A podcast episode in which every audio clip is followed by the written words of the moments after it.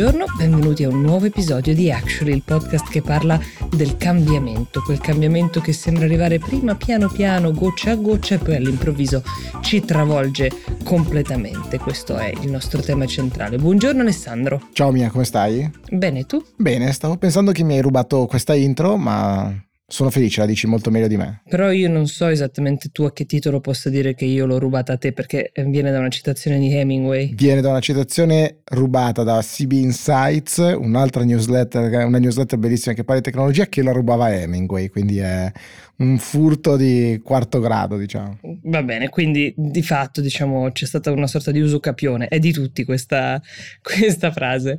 Senti, mh, qualche settimana fa abbiamo parlato insieme a Mattia Cis, psicologo, psicoterapeuta, di come la pandemia ha cambiato il nostro modo uh, di anche rivolgerci alle figure professionali come la sua, um, le turbe che abbiamo, se così le posso chiamare usando un termine un po', un po' profano. Oggi ti voglio proporre un altro tema che secondo me è profondamente um, sentito da tutti noi, ma molto poco verbalizzato, quasi vorrei dire tabù. È il tema dei soldi. Eh, non so cosa c'entro io, non ne ho, non, so, non so veramente niente.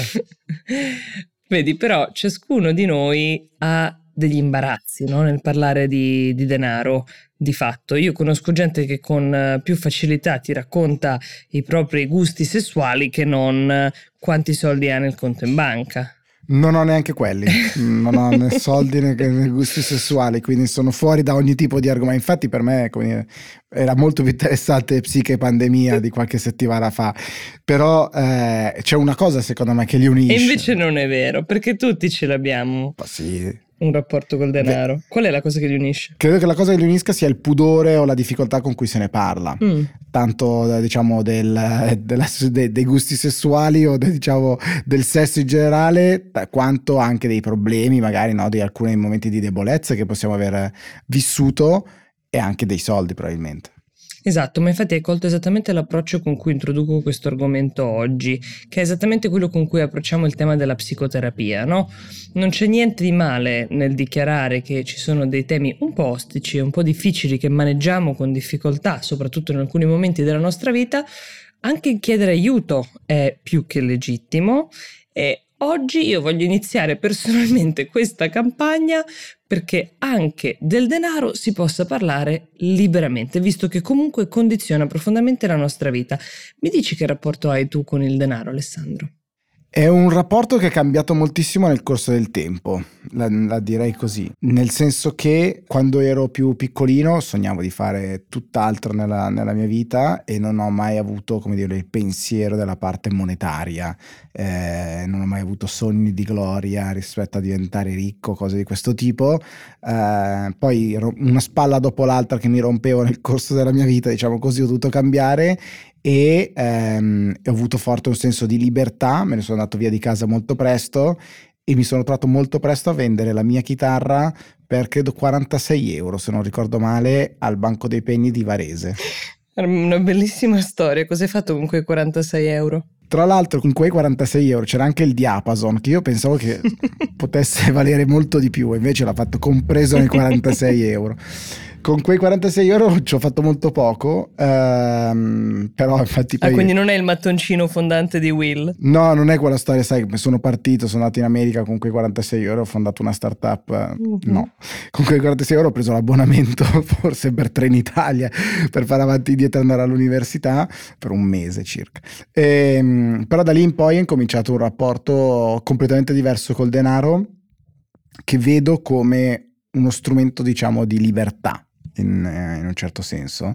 Eh, qualche tempo fa mi sono visto un video su YouTube di ehm, Casey Neistat, che è questo youtuber fortissimo americano, che di recente credo abbia fatto un accordo anche con CNN, insomma è quello che forse eh, in tanti avranno visto che provava le first class, business class di Emirates, di varie compagnie aeree e lui ehm, era veramente molto molto povero da, da, da, giovanissimo, ha avuto un figlio quando aveva credo 15-16 anni, insomma molto molto giovane e si è trovato a vivere lui, credo la compagna e, il loro figlio in una, in una roulotte e lui dice io sono stato molto povero e chi dice i soldi non fanno la felicità non sa di cosa parla. Tutti abbiamo gli stessi problemi, vogliamo eh, avere i nostri affetti, vogliamo stare bene a livello di salute, eccetera.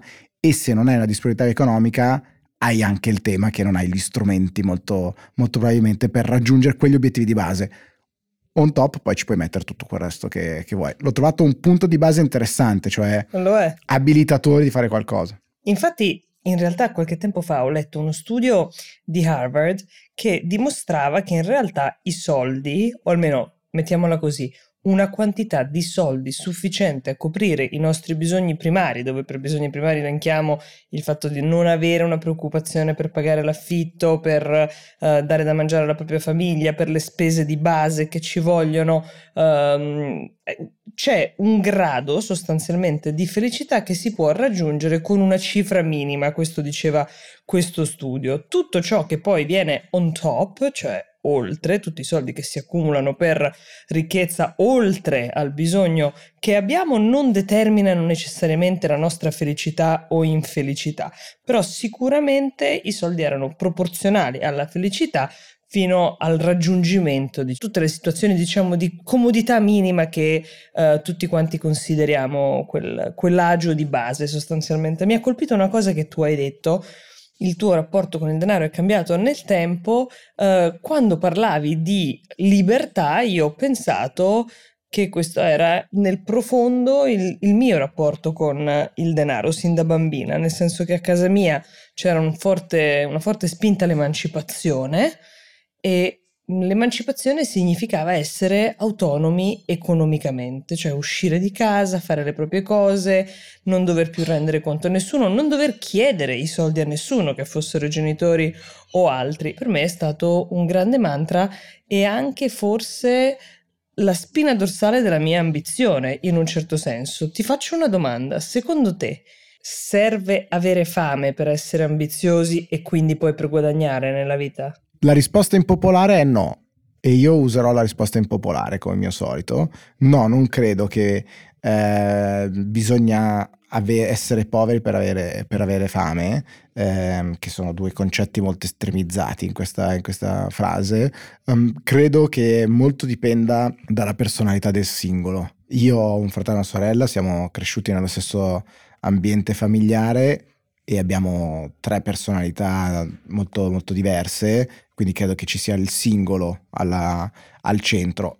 Intorno però ci deve essere, eh, diciamo così, una, un, un, ecosistema in grado di offrire delle opportunità eh, e offrire degli stimoli. E queste sono due cose che possono fare la famiglia, gli amici e lo Stato, che deve fare, più che può, deve fare, mentre gli altri due, famiglia e amici, pot- hanno la possibilità di, di, farlo, cioè di offrire opportunità, di offrire, di offrire stimoli per la creazione di, come dire, una spinta in più, posto che non è che tutti debbano avere una spinta a fare sempre di più. Uh, prima citavi questo studio di um, Harvard, che tu ovviamente hai pronunciato molto meglio di, di come ho fatto io adesso. Um, Qualcuno direbbe che l'ho pronunciato in maniera spocchiosa. Spocchiosa. Uh, io mm, spocchiosamente eh, non solo non sono mai stato ad Harvard, neanche l'ho vista in, in cartolina, non ho neanche letto lo studio, quindi sicuramente eh, non ho nessuna base per criticarlo, ma mi, mi stupisce, diciamo così, che ci sia la possibilità di determinare una soglia minima per la felicità, perché eh, un po' la fame viene mangiando, diciamo così, no? I soldi sembra che non bastino mai perché ognuno ti crei dei bisogni uno dopo, dopo l'altro e poi ci sono anche delle scelte proattive al netto delle possibilità, uno può dire non mi serve avere che X, Y e Z, anche se potrei permetterlo, mi serve di avere un orologio eh, al polso, una macchina iperperformante, una casa mega gigante o il cavallo più figo del mondo, eh, mi basta il mio ronzino destination, ti mando un abbraccio, ti voglio molto bene, che sarebbe il mio cavallo. Eh, I bisogni credo che si creino eh, nel corso, nel corso del tempo, però è una cosa progressiva diciamo così, che dipende anche dalla nostra consapevolezza. C'è un altro paraguru, diciamo così, che è, nel senso che è quasi guru su YouTube, che, va, che è fortissimo, è Jocko Willink, che è un ex Navy SEAL, un personaggio straordinario, eh, ha scritto anche un libro eh, che si chiama Discipline Equals Freedom, quindi l'idea che tu se sei molto disciplinato sei anche molto libero, e lui dice Vuoi essere ricco? Sii disciplinato, non spendere cose a caso. Vuoi essere libero a livello di no, costrizioni finanziarie? Non sperperare i soldi, poi tutta una serie di altre cose. È in una versione molto, molto estrema. Però anche questo credo che sia un pezzetto della gestione del denaro, no? perché il denaro, un po' anche come dicevamo prima con, con il sesso, ha il potere di unire tantissimo le persone, ma potenzialmente anche di dividerle. Il mio compagno, la mia compagna sperpera, io voglio, voglio risparmiare, il mio amico eh, o mio fratello, mia sorella sono eh, super tirchi, trattengono, invece io sono più, come dire, avvezzo al rischio, investo, provo, faccio, disfo. Sono secondo me anche dei temi molto interessanti che dipendono dalle persone con le quali passiamo del tempo. Però cioè, um, voglio tornare un attimo sulla riflessione iniziale, cioè quanto poco si parla veramente di soldi e quanto un po' ci vergogniamo a farlo. Ti faccio una domanda indiscreta, ma senza farti la domanda indiscreta. Quante cioè, in, pratica, in pratica questa è un'intervista oggi. no, non me l'hai detto, libero, ma oggi mi Sei libero di chiederlo anche a me. Io sto liberamente cercando di parlare di denaro, questo è il mio obiettivo oggi. Quindi ti chiedo, Alessandro, quante... Ma io sono pudico e non ci riesco. Tu sei pudico, ma secondo me puoi rispondere a questa domanda. Quante persone sanno quanto guadagni? Tante perché mi lamento spesso del fatto che guadagno molto poco e cre- credo che troppe persone eh, sanno che guadagno molto poco. Eh, però non... Eh, sì, beh, probabilmente come dire, lo faccio perché è una cosa talmente bassa che, eh, come dire, che, che non credo che sia una cosa Va bene, la riformulo però Alessandro perché stai sgattaiolando. Quante persone sanno quanti soldi hai da parte? Quante persone sanno quali proprietà hai? Che potere di acquisto hai? Questo io intendevo, non svicolare non svicolo. Eh, poi tu me lo dici, cioè, che faccio risposte da calciatori, sai, tipo no, abbiamo giocato bene i primi 45 minuti, i prossimi 45 saranno importanti. Sì, e... non essere d'accordo a metà con il mister, per favore. Eh, no, non ho mai parlato di arbitri, non intendo farlo neanche oggi. Comunque, eh, tornando a noi, poche, molto poche e paradossalmente però sanno di più i miei amici più stretti eh, rispetto alla mia famiglia, con la quale con mia mamma o i miei fratelli non condivido nulla di quello che faccio, di quelle, quei quattro noccioline che, che, possiedo.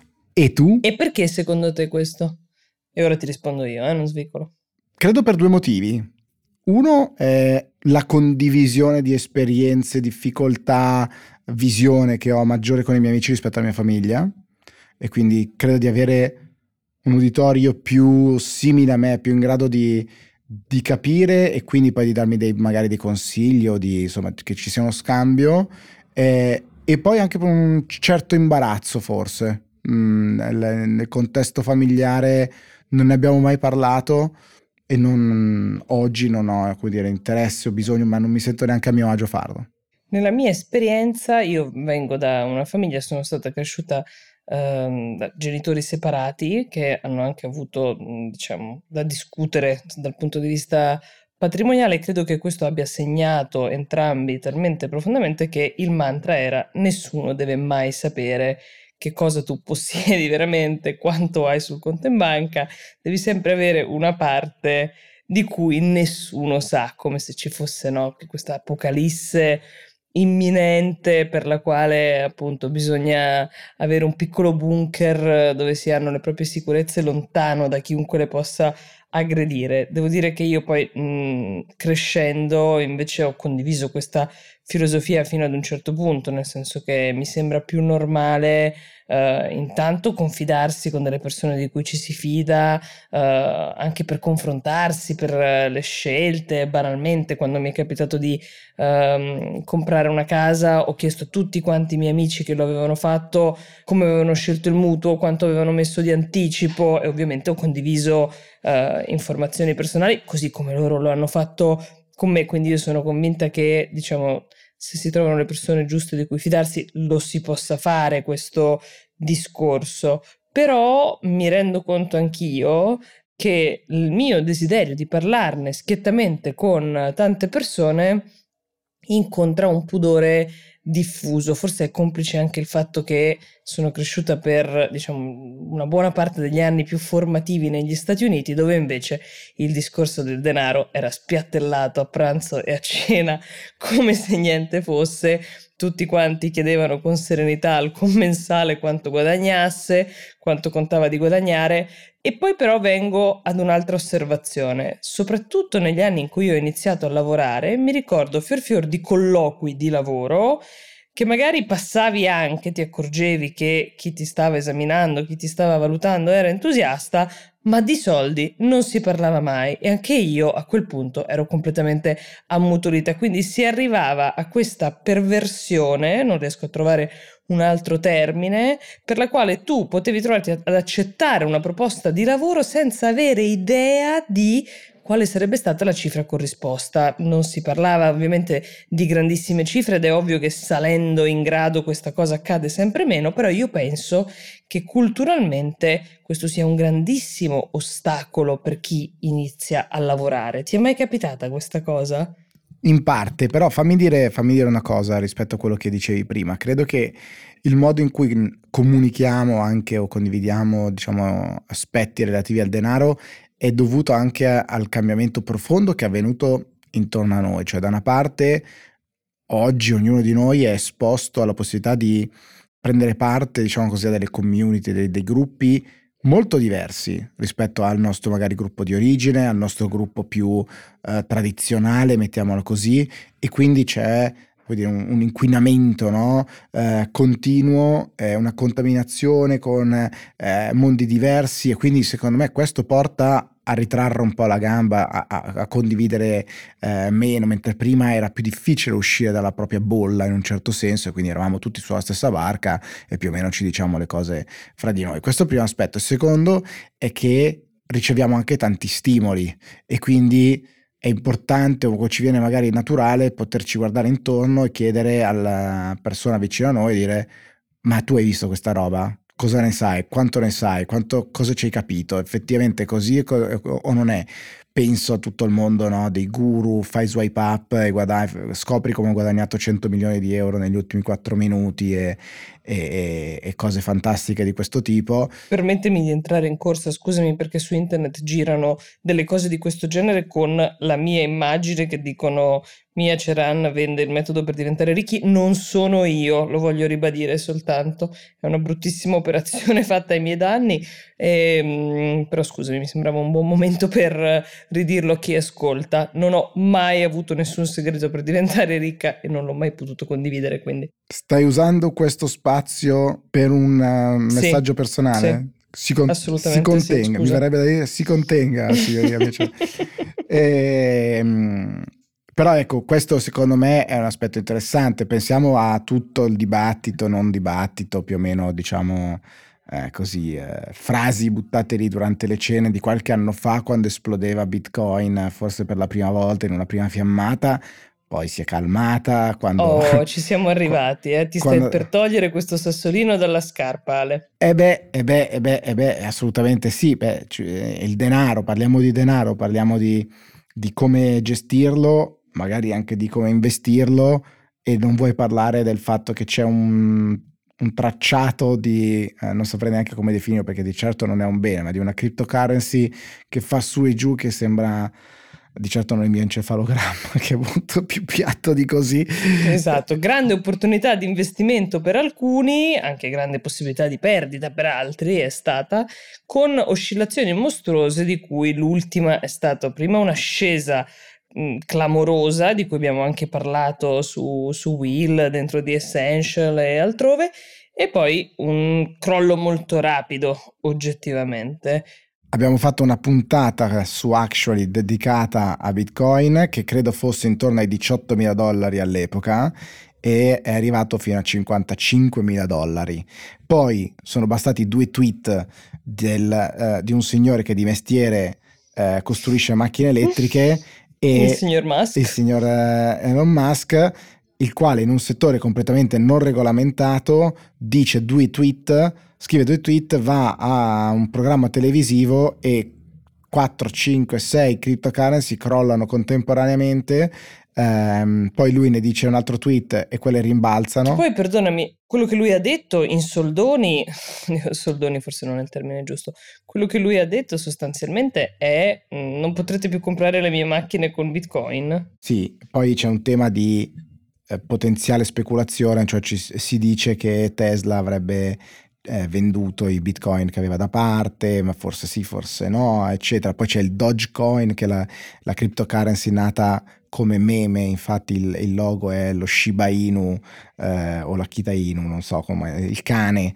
eh, che è quello, il cane dei meme, e, e, sono cose che fanno su e giù solo basate su dei tweet di, questo, di questa persona, ovviamente molto influente, ma pensa se eh, avevi messo tutti i tuoi risparmi là sopra, no? Che cosa, che cosa n'era, inseguendo magari eh, un, così, un sogno di arricchimento perché qualcuno ti aveva condiviso questa, eh, grande soluzione di, di, mettere tutti i tuoi soldini in un unico paniere che erano, che erano, i bitcoin. Ma stiamo divagando, però diciamo il tema secondo me è molto complesso perché dipende da chi hai, da chi hai intorno. Le criptomonete, che sia bitcoin, che sia internet computer, che sia Dogecoin, Ethereum, eccetera, sono un mondo molto particolare all'interno di un eh, momento davvero di, dire, nuovo, no? complesso, perché siamo, siamo in una fase proprio di nascita di molte di queste, di queste criptomonete, quindi è normale come dire, che ci sia grande, grande euforia. Come tutto, eh, bisogna come dire, tenersi lontano da chi pontifica in una certa maniera o chi dice che sono la soluzione eh, assoluta per il guadagno facile, eccetera, perché come dicono, come dite voi americani, if a deal is too good to be true, it probably is, no? Se un su un accordo, un affare sembra troppo bello per essere vero, forse veramente troppo bello per essere vero. Io non so nel, nei tuoi circoli, Ale, però a me è capitato nelle ultime settimane di sentire diverse persone discutere del divorzio più discusso del mondo in questo momento. No, ecco, questo è il secondo grande gruppo di persone dai quali sto lontano. Abbiamo amici molto diversi comunque, Mia. No, invece ti sbagli Ale, perché anche dei nostri amici comuni discutevano l'altra sera, um, quando li ho incontrati, um, di questo tema. Cioè, c'è grandissimo interesse rispetto a quanto una coppia come quella in particolare che abbiamo imparato a vivere anche come un unicum, dove sapevamo e abbiamo sempre saputo quanto fosse fondamentale il ruolo di Melinda eh, prima in Microsoft e poi anche nella fondazione e quanto sarà difficile in questo momento decidere cosa è di chi, chi si deve occupare di cosa, come funziona, perché genera così tanto interesse il denaro degli altri, soprattutto quando poi si intreccia alle relazioni affettive? Bah, secondo me in questo caso la cosa che, che interessa di più è l'incredibile ammontare che non siamo nemmeno in grado di, di di mettercelo davanti nella, nella nostra testa, no? di, di, tutti i soldi che dovranno decidere di dividersi eh, Bill e Melinda. Eh, questo è un primo aspetto. Oh, stamattina ascoltavo uno dei miei podcast preferiti, dopo tutti quelli di Will naturalmente, eh, nel quale si raccontava un lato di questo matrimonio, questo divorzio eh, lontano dall'immaginario che noi, che noi, abbiamo. Qual era il podcast? Pivot. Pivot. Eh, mm-hmm. Molto molto bello e raccontavano eh, di un matrimonio meno felice di quello che sembrava, mettiamolo così, e che porterà a un divorzio meno collaborativo, eh, così lo definivano, rispetto a quello che era stato ad esempio quello di Jeff Bezos con, con la moglie, ehm, che anche quello era un matrimonio da miliardi e miliardi di dollari. E in questo caso quindi sarà, sarà più complessa la gestione di questa, di questa, fase.